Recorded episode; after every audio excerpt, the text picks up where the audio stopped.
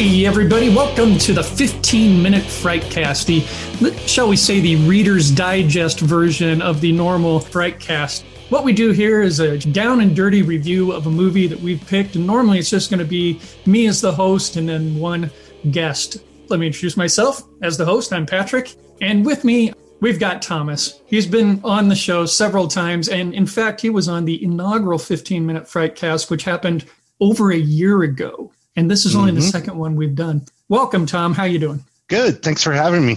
You bet. The movie that we are going to review today, as it was last time, it was Tom's pick. He suggested this out of the blue to me, and I thought, hey, this is a great pick because I have never seen it before. Tom, what is that movie pick? This movie is called The Thing from John Carpenter in 1982. That is correct. I have never seen this film. Does that surprise you? It does because I thought you liked uh, John Carpenter. I do like John Carpenter, but uh, I have limited myself to his films. And uh, I'm glad that I had the opportunity to finally see this one because it is an icon in the horror genre. Uh, just really quick, I'm going to read uh, what this film is all about.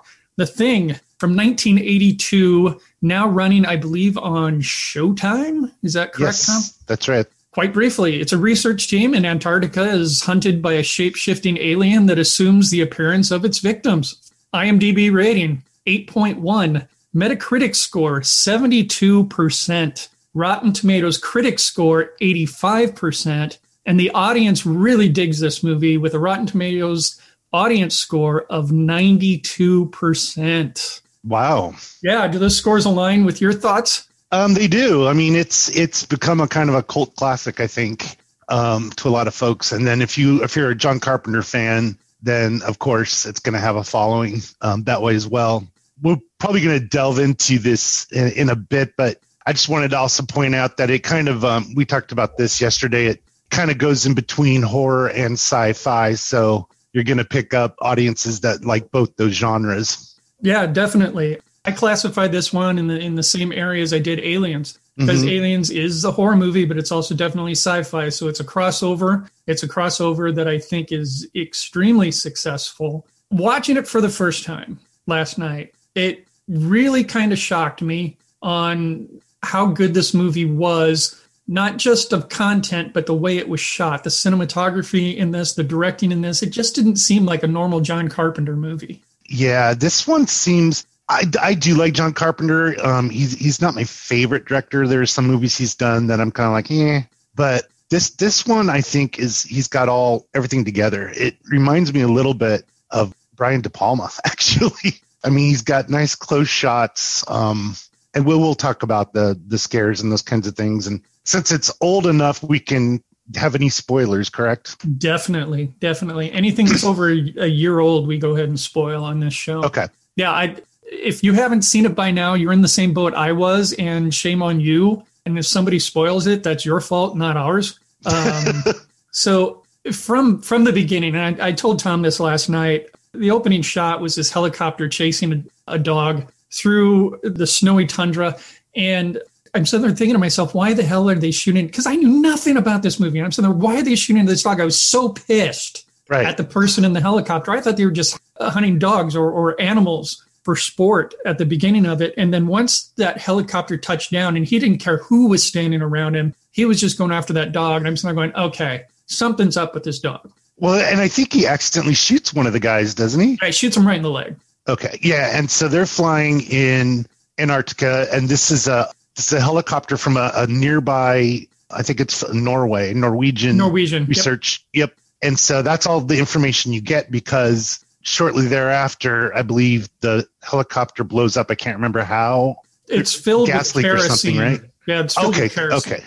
yeah, and so so you know something's up at that point. That it, the, yeah. he's trying to hunt this dog for a purpose. It's not for sport because of his sport, he would have turned away a long time ago. Uh, so you know something's up already. So I think they they did a good job early establishing what the hell was going on. Mm-hmm. I know that there was a cut that was released on television that like the first 20 minutes was just introducing the characters before that helicopter scene even happened. Oh, I don't know if I'd like that. No, in fact, Carpenter hated it. And he made sure that any subsequent releases did not have that in there. That was okay, that's, specifically yeah. for television. And I think that would have ruined it. I like the idea of opening up into that. Um, Yeah, it's a good opening shot, and also it's good that we don't know anything about these guys because we're going to talk about it. But the movie deals on their paranoia Right. and the claustrophobia that they have, and if we don't know any of them in advance, then we don't we don't get to make prejudgments on who's Exactly. what type of guy. And so that to me is a horrible idea. It is a horrible idea because exactly like you said, we don't the way it is now, we know nothing about these characters. We don't know how they're going to react in the situation that they're in. So that adds to the anticipation of the Yeah. rest of the movie. So Yeah. yeah. making sure that wasn't in there was was a brilliant idea or a brilliant choice, I should say. And you know, to tell you the truth, the movie itself was already an hour and fifty minutes long. And for me Oh, personally, okay.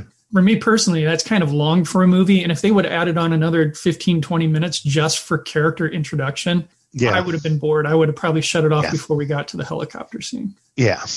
So, So, Patrick, ahead. tell us who's who's uh, in this real quick. Just a few of the famous You know- people. uh, well, first of all, I mean, Kurt Russell, you see it in all the pictures and everything else, uh, the photos for this. Uh, The one that got me was Wilford Brimley. Yeah, Uh, that to me, he was unrecognizable because I only knew fat diabetic Wilford Brimley Yeah. from Cocoon. Uh, Yeah. So seeing him in this as Dr. Blair, you know, that just caught me off guard. Other people uh, of note: T.K. Carter, David Clennon, Keith David. For gosh sake, I mean, he's Keith gone on David a is brilliant great. career. he's a Uh, great Richard actor. Charles Hallahan, Peter Maloney, Richard Masur, Donald Moffat, uh, who's had a great career, Joel Polis, Thomas Waites, Norbert Weisser, Larry Franco, and that's that's just the first Yeah. lineup that's on IMDb. It's a great cast. Yeah, Kurt Russell, by the way, grew out his beard for a year before they started filming, just so he can have that iconic look Oh wow! for the film. And he's got the goofy hat that goes with it. Oh yeah. Well, they had, they had discussed that he was supposed to be like a Vietnam vet chopper pilot, Okay. so he kind of took that into his character moving into the film. Just brilliant casting all the way around. I really dug each and every character in this film. hmm Yep. They were believable. They were on spot with their choices and it did keep you guessing all the way through, even to the end. And we'll discuss the end uh, in just a few minutes because uh, there is some controversy about the way this movie ends. Yeah. Yep. Definitely. So you're probably leading this discussion, but one of the things I like about this movie is it's just like you said, it's an alien that comes in. It's in the form of a dog at first, and then the dog gets put in the pen with the other dogs, and it starts to morph into this weird creature um, and starts attacking dogs. And then it eventually ends up that it attacks the humans. And since it can replicate, the crux of the whole movie is you don't know who is the thing because they're carbon copies. Yeah. So that's so the the thing I really love about this film is it sets they're already in this claustrophobic environment, right? They're in Antarctica, close quarters, and the paranoia of who's it um, starts to settle in, and then you see how they start to turn on each other. So I guess in that form, the other reason I like it is it's a it's kind of a psychological warfare, I, and I love that kind of stuff. I completely agree with that. You Yeah. never know, even when they're doing the testing. Uh, That's a great he, scene. he, he knows that uh, he, he's made the assumption that this alien creature will fight tooth and nail to survive to the molecular, you know, the cellular level of, of their being. So he draws blood and then heats up a copper coil and, and touches their blood with it. And if the blood reacts, then they know which one is the carbon copy, which one is it. and they're all tied up. exactly. They're all tied up. They're all tied up while he's doing it. and so he's going, you know, petri dish to petri dish with this copper wire into their blood. And then when something finally happens, they built up that anticipation so well.